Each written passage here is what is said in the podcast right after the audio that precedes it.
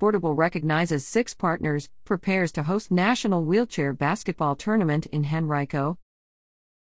Sportable and Adaptive Sports Club, January 11th, recognized six foundational partners that assisted the club in bringing the National Wheelchair Basketball Association's Adult and Junior Division National Championships to Virginia for the first time.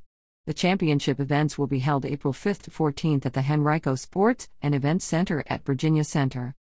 Bringing the NWBA Wheelchair Basketball National Tournaments to Richmond is a result of the support of Sportable and our six foundational partners Dominion Energy, Henrico Sports and Entertainment Authority, Markel Richmond Region Tourism, Sheltering Arms Institute, and TowneBank. And we are grateful for their commitment, said David Shaffer, National Wheelchair Basketball Association's Chief Executive Officer.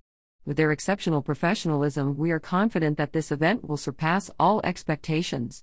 Combining the state of the art facilities at the Henrico Sports and Events Center with the beauty and vibrancy of the Richmond area, we anticipate a national championship series that will leave a lasting impression on our athletes, their families, and the entire community.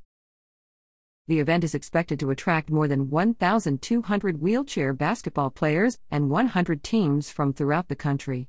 It also will feature vendors, meeting spaces, and a championship game we are thrilled to highlight the support of our six foundational partners helping to make the NWBA Wheelchair Basketball National Tournaments in Richmond a reality, said Hunter Lehman, Sportable's Chief Executive Officer.